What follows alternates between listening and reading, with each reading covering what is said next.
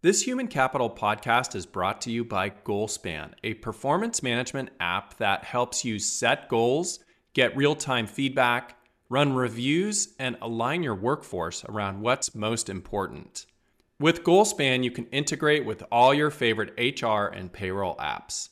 To learn more, go to goalspan.com. Today on the podcast, we're going to talk about reducing stress at work while achieving higher productivity. This concept seems counterintuitive, but my guest will share how peak performance and a sense of calm can live together. For many people, it feels like a fantasy, especially when global events have increased stress so much over the past few years. Speaking of stress, here are some meaningful statistics about how it's playing out at work. 83%, get that, 83% of US workers suffer from work related stress, with 25% saying their job is the number one stressor in their lives. Every day, about 1 million people in the US miss work because of stress. 76% of US workers report that workplace stress affects their personal relationships. And the main cause of workplace stress is excessive employee workload. There are many stressors we can't control at work, but there are also several things we can control. When we are intentional, it can lead us to having a better sense of calm on a regular basis. And my guest today, Chris Bailey, is going to help us unpack this concept. Chris is a best selling author and a lecturer who explores the science behind living a deeper, more intentional life. I'm excited to talk with Chris about his new book, How to Calm Your Mind Finding Presence and Productivity in Anxious Times. Chris has written hundreds of articles and has been on countless media outlets, including the New York Times, the Wall Street Journal, Harvard Business Review, TED, Fast Company, and Lifehacker, just to name a few. Chris is also the author of The Productivity Project and Hyperfocus, and his books have been published in 35 languages. And Chris hosts a fantastic podcast called Time and Attention, which is streaming on all platforms so hop on over and have a listen. He lives in Ottawa, Canada. Welcome, Chris. Good day to you. How are you? I'm doing great. So, as we begin the show, I have to ask you, how calm are you feeling right now? I'm pretty calm. I, I, have my green tea next to me here, uh, which is calming in and of itself. It's a lovely, cold as hell day here in Ottawa. the snow is falling. We have some freezing rain coming tonight. So I'm getting ready to get cozy tonight, first of all, and uh, invest in calm. It's nice. nice. I love the perspective.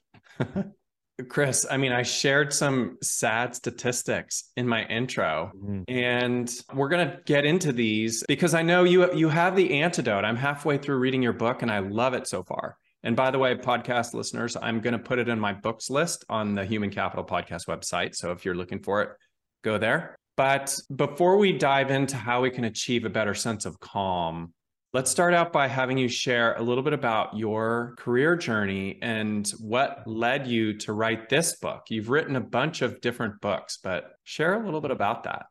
Yeah, so I've always been most interested in personal productivity. And some people have these normal interests like sports, like uh, literature, like music. For some odd reason, uh, I've always been obsessed with this idea of becoming as productive as possible each and every day. I can look back well over, well, well over a decade, maybe even two ago, picking up a copy of Getting Things Done by David Allen mm-hmm. and remembering the feeling that I had uh, integrating those strategies into my life. That was the book that once I was bit by the productivity bug, I, I couldn't stop because we only have so much time every day. And also I'm, I'm quite lazy. And so I want to use what limited time I have every day to my advantage to accomplish the things that I set out to do, to live in a way that's more true to who I am. And so, this idea of intentionality, this idea of making room for productivity in our life, prioritizing productivity because that saves us time overall and lets us align towards what we find meaningful. This is one I've, I've been really obsessed with over the last probably decade or so that I've been doing this full time. And it got to the point where at the start of this journey, I was graduating from from uh, college, university, uh, with a few full time job offers because I'd worked hard up to that point. But I thought if there's ever a time to experiment with what I'm interested in, it was them. So I declined the jobs, a decision that was impossible to explain to relatives, especially older relatives, but essentially to separate out the productivity advice that works from the stuff that doesn't. And because there's a, a, lot of fluff out there, but of course, we need to earn back the time we spend on productivity.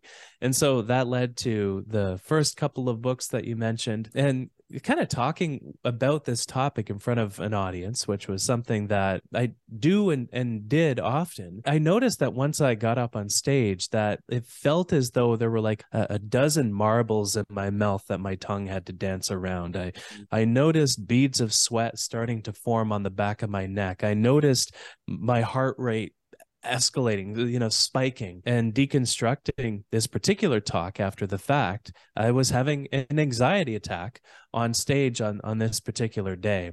Mm. And th- this was the input. L- luckily, I'd rehearsed the talk, so I made it through the rest of it on autopilot mode.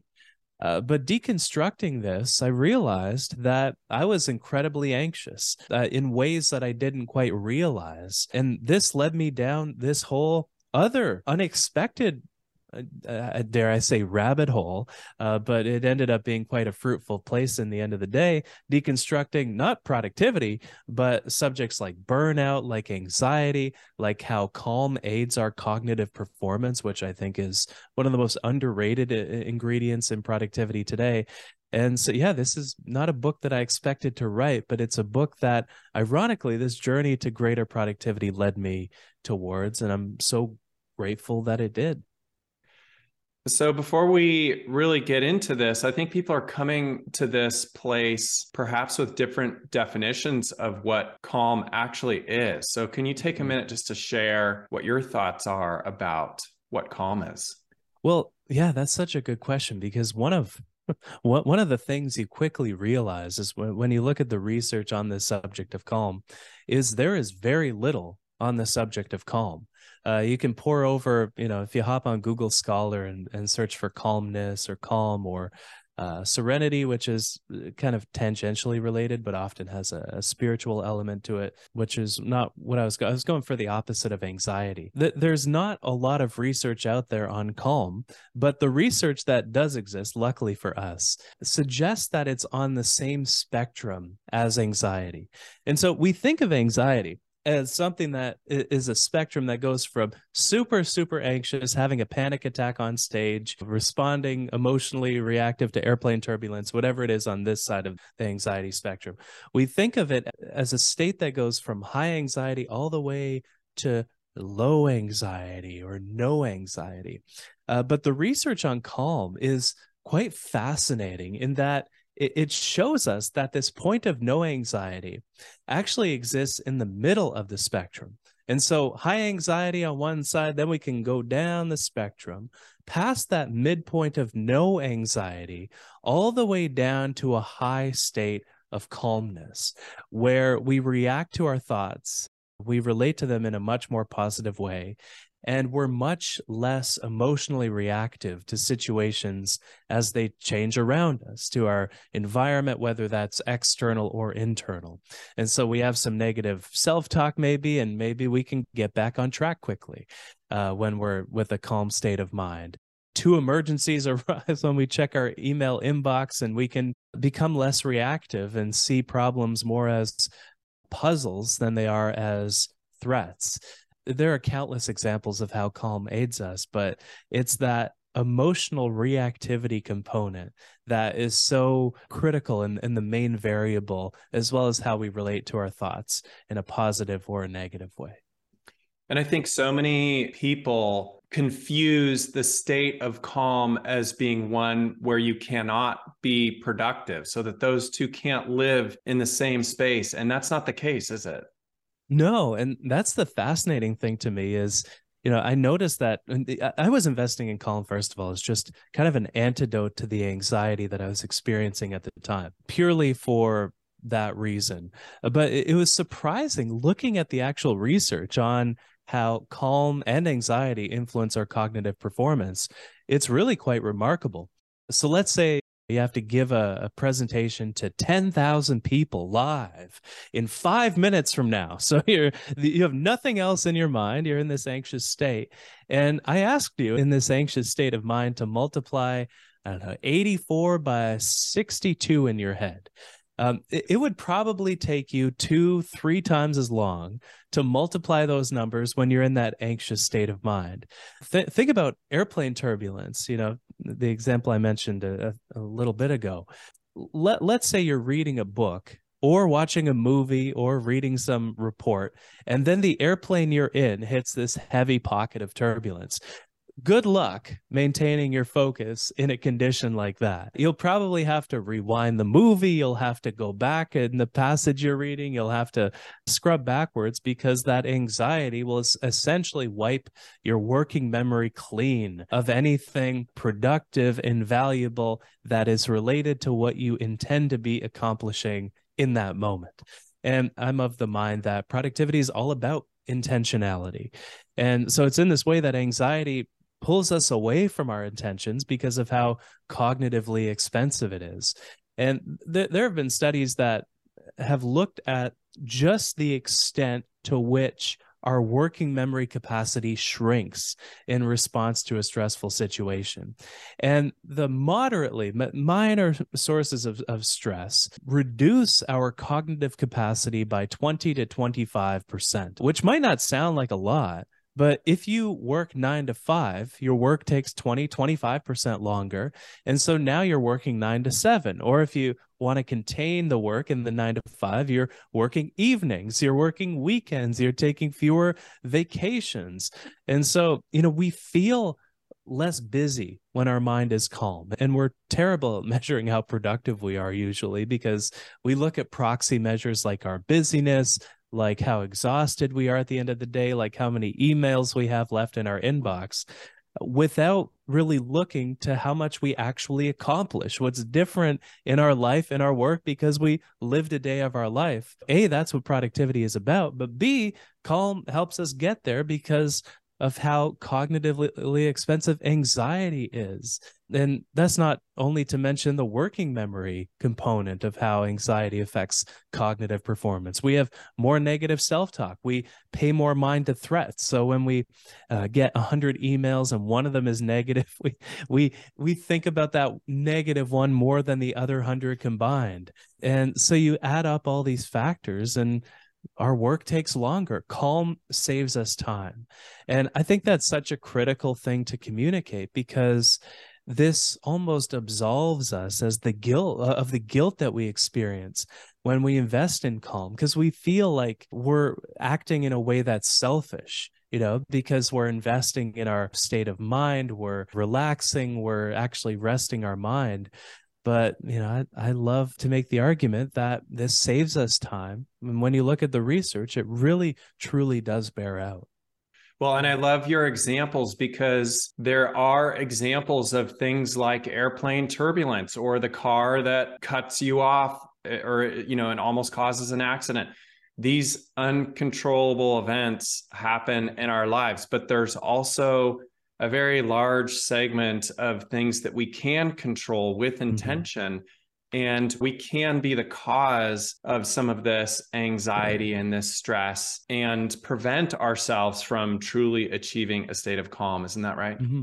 Yeah, and this was one of the most remarkable kind of ideas is we tend to pay attention to a lot of stress by choice. and so we choose to engage with things that we find stressful, which, you know, chronic stress, when we face it repeatedly, it makes us more likely to burn out. Burnout is the ultimate manifestation of chronic stress. When chronic stress is threatening, it also leads us to anxiety. And so we have that kind of double edged sword there.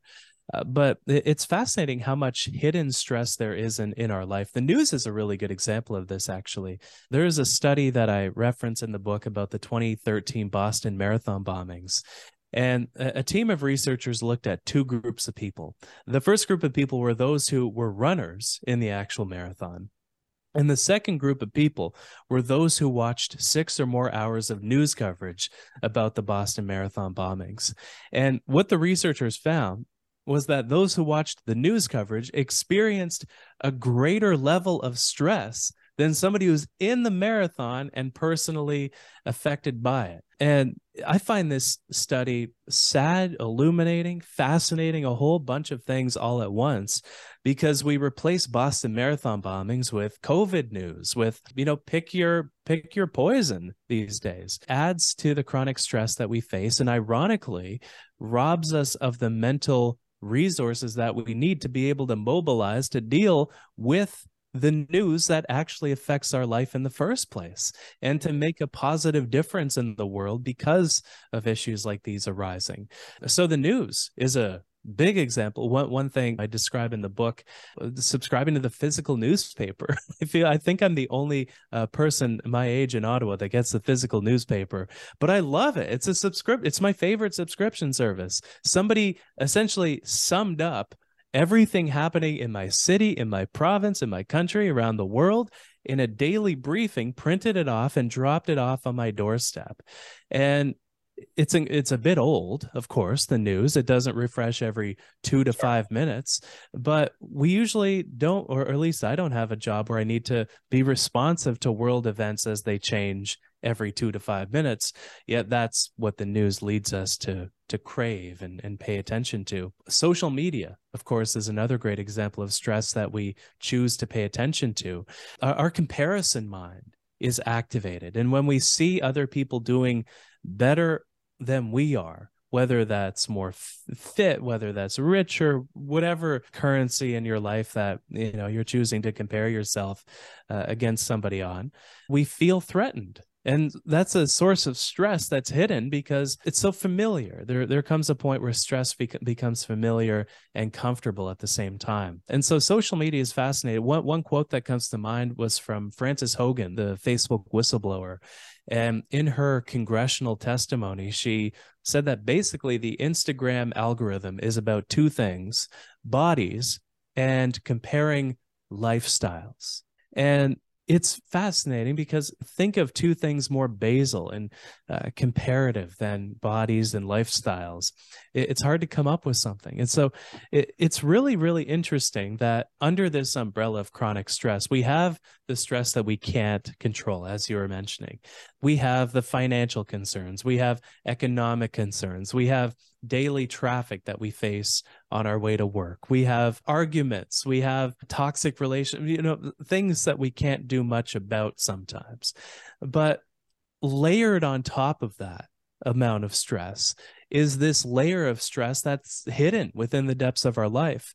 And because things like anxiety, because things like burnout are the ultimate manifestation of this chronic stress, that's kind of the low hanging fruit uh, that we can do things about immediately with the news, with social media, with hidden stress.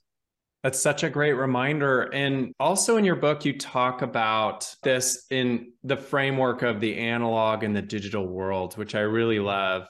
And you also share about the impact of dopamine, this, yeah. this incredible brain neurochemical that's often misunderstood and I think you even mentioned that you took a dopamine fast in the book.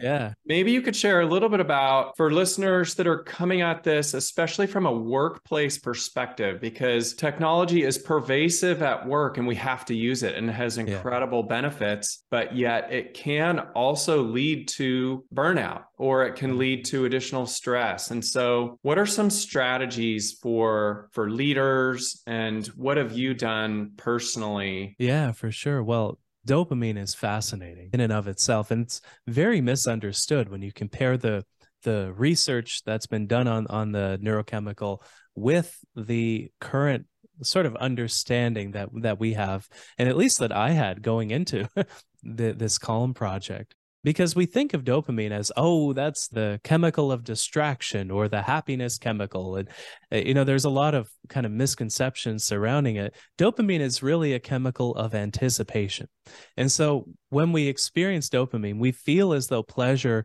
is right around the corner and we just hmm. need to turn this corner to arrive at it. And so it's really this anticipation that propels us forward. And we get a hit of dopamine whenever we tend to something novel in our environment. In fact, there, there's a something called a novelty bias that's embedded within the logical part of our mind, the prefrontal cortex, by which for every new and novel thing we direct our attention at, we get rewarded with a hit of dopamine. So we wake up, we check Instagram, we get a hit of dopamine. 40 seconds after that, maybe a minute after that, we check Twitter, we get another hit of dopamine. Uh, we then go to the news because that refreshed in the last two to five minutes. We get another hit of dopamine. We check email, we get another hit of dopamine. And, and so it's this chemical that propels us forward into distraction. But it isn't all bad, actually. Uh, you know, it, it, gets a bad rap, but we need dopamine to to function on a biological level. We uh, get a rush of it when we do work that's creative, when we do work that is logical. And so it's more of a matter of eliminating the dopamine in our life that is the most stimulating, where we engage with it because of that dopamine hit itself, not because we feel connected with other people through, you know, chemicals such as oxytocin or because we're creating something we're proud of because of a chemical like serotonin. It's the novelty that we can't seem to resist in the moment.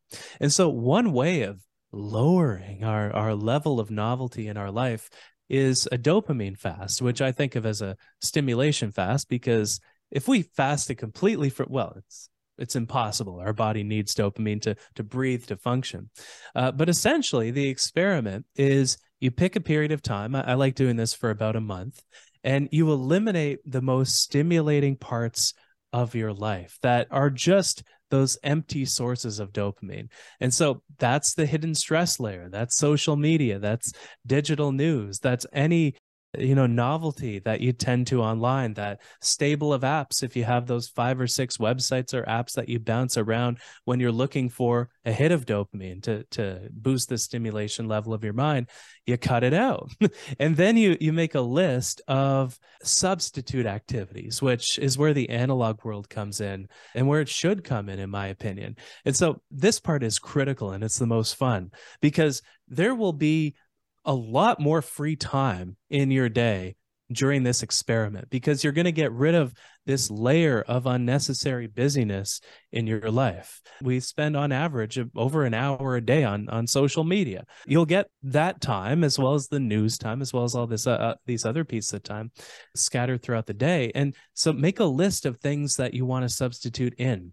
I love playing the piano, so that was on my list. I love, you know, reading hardcover books, connecting with friends, playing board games, walks around town, outside winter runs, you know, whatever's on your list. And call from the substitute list when you find yourself with a bit of time to spare because you will. And over the course of the experiment, you'll probably find the first few days quite frustrating, as I did. And after that, though, you'll clear a bend. And this is where the beauty of the experiment comes in. You'll find this effortless presence and, and focus with whatever it is that you plan to do. And you'll also find that sense of calm. And I started to think about the analog and the digital worlds quite differently after embarking on this project. We need both. And I love the digital world. It adds a lot of features and efficiency to my life, but it also has a lot of drawbacks. And so the rule that I like to follow, and it's a general rule take what works for you, leave the rest, as with all uh, advice. Uh, but when I want something to be meaningful, I'll do it the analog way. And when I want something to be efficient, I'll do it the digital way. And it's a simple dividing line, but it's one that I've found makes me more productive and leads to more meaning at, at the same time. Mm-hmm. Such a great illustration for us. And it's making me realize that your strategies that you're recommending in the analog world are really bringing us into the present yeah. I was thinking about my wife and I were recently at the San Francisco Botanical Gardens. It's a beautiful place to yeah. walk through. And I was absolutely struck by the number of people that still had their iPhones out and were scrolling even as they were walking through this incredible place. And so, yeah.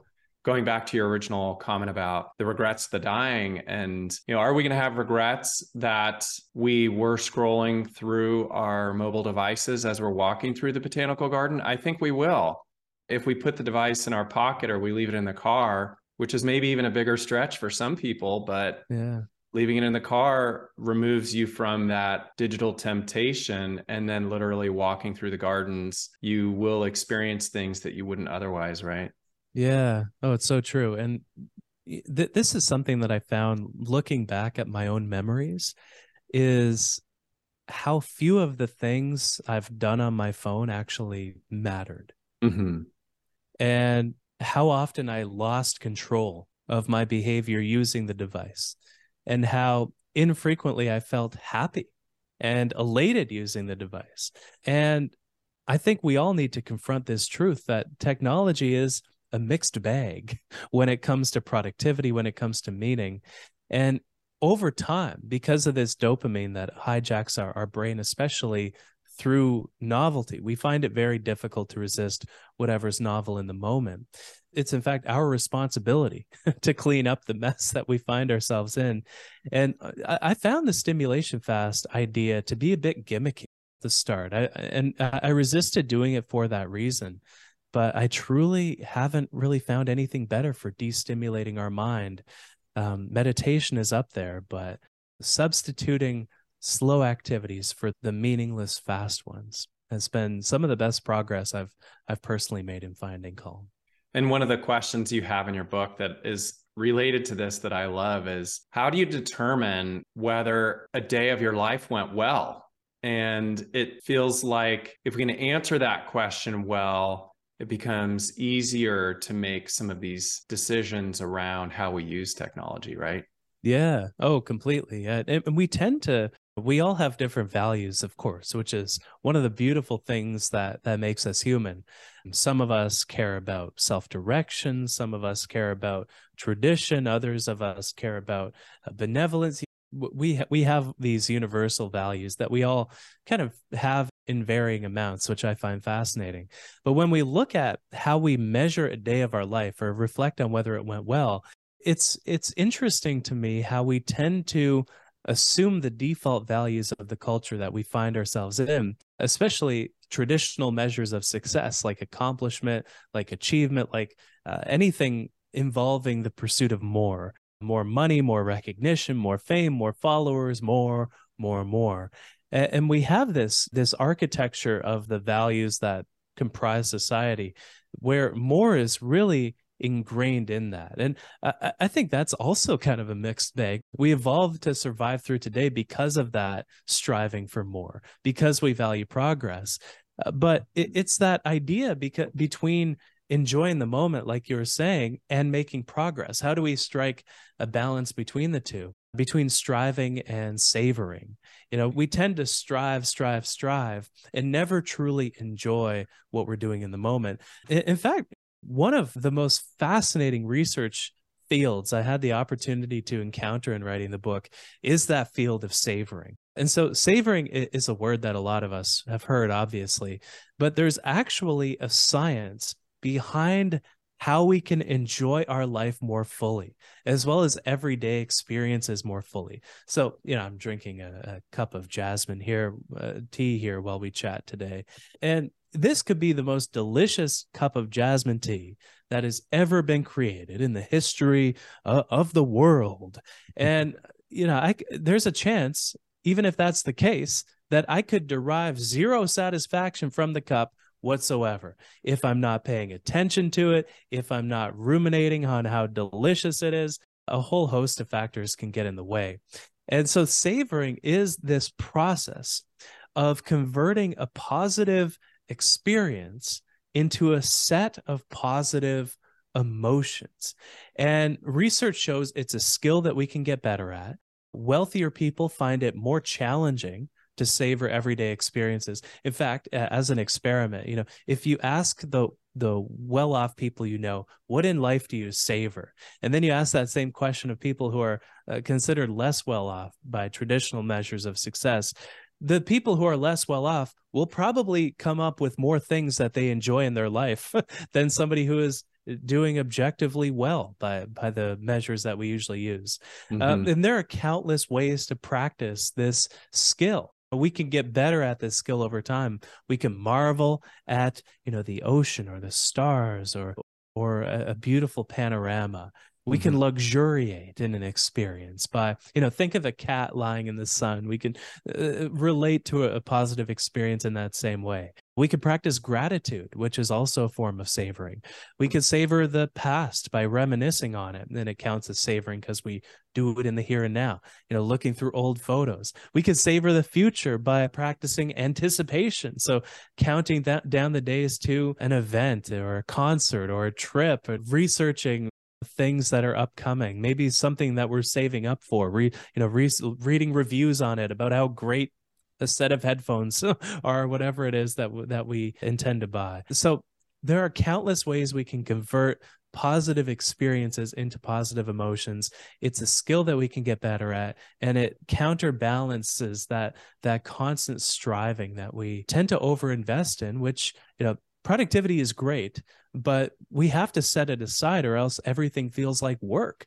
Or else everything we do becomes some means to an end instead of something to enjoy in and of itself. And that's where savoring comes in. And ironically, we find greater calm when we savor. We activate what is called our brain's here and now network, uh, which leads us to practice this skill of presence. We become more focused, happier, and ultimately more productive. And so, yeah, it's a fascinating process.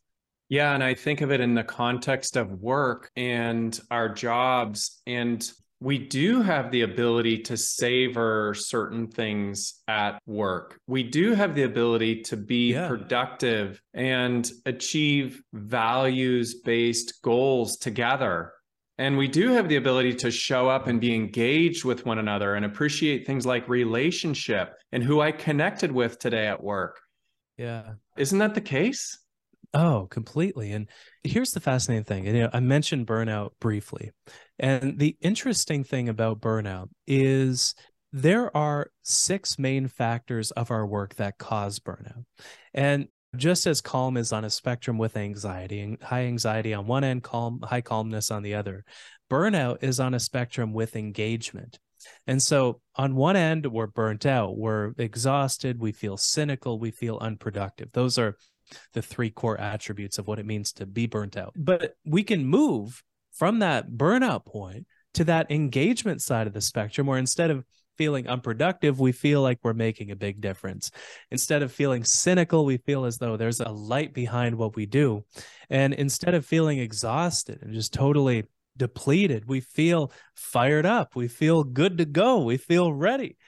The thing about burnout is there are those six things that cause it.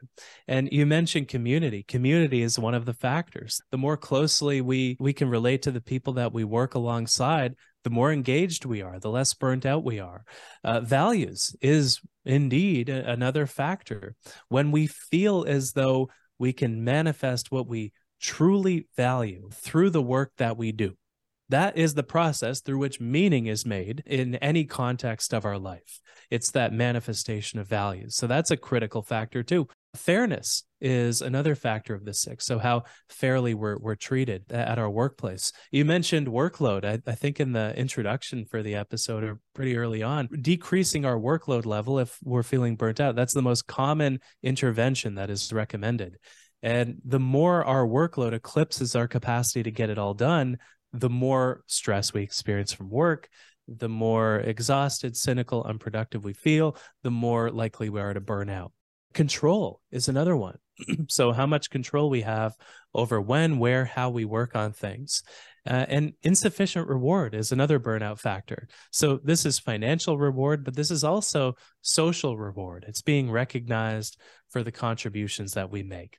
And so this burnout idea and this engagement idea, the opposite of burnout to to spin it in a positive light, the more we invest in having a manageable workload, the more productive we become. We feel we can tackle it all.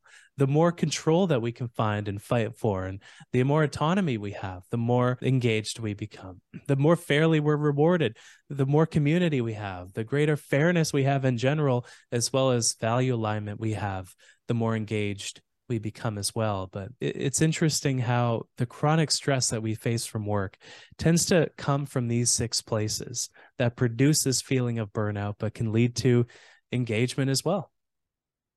So, just to recap on the burnout, it's yeah. workload, lack of control, insufficient reward, it's community, it's fairness, and it's values. And if you look at those six, it's almost as if if somebody is feeling burned out, it could be helpful for them to take an inventory on each of those six and figure out which one of those are within their control, which aren't, and then see if they can affect some change, right? A hundred percent. Yeah. One activity that I'd like to recommend is just rank these out of 10 rank how much chronic stress you feel you experience from each of these six dimensions. And if you're anything like me, when I burnt out a few years ago, not every factor is out of whack. For me, especially during the pandemic, right? Uh, the level of stress we face because of a lack of community goes up.